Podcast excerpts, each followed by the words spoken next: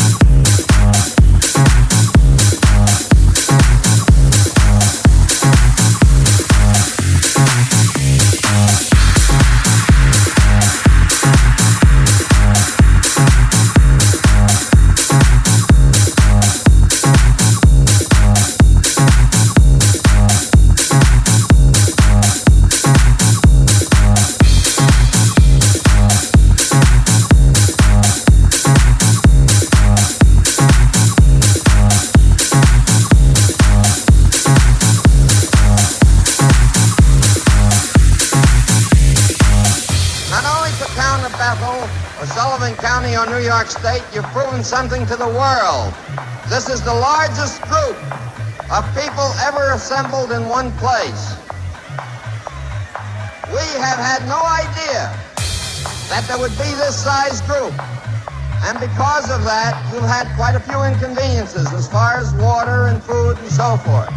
Your producers have done a mammoth job to see that you're taken care of. They enjoy a vote of thanks. But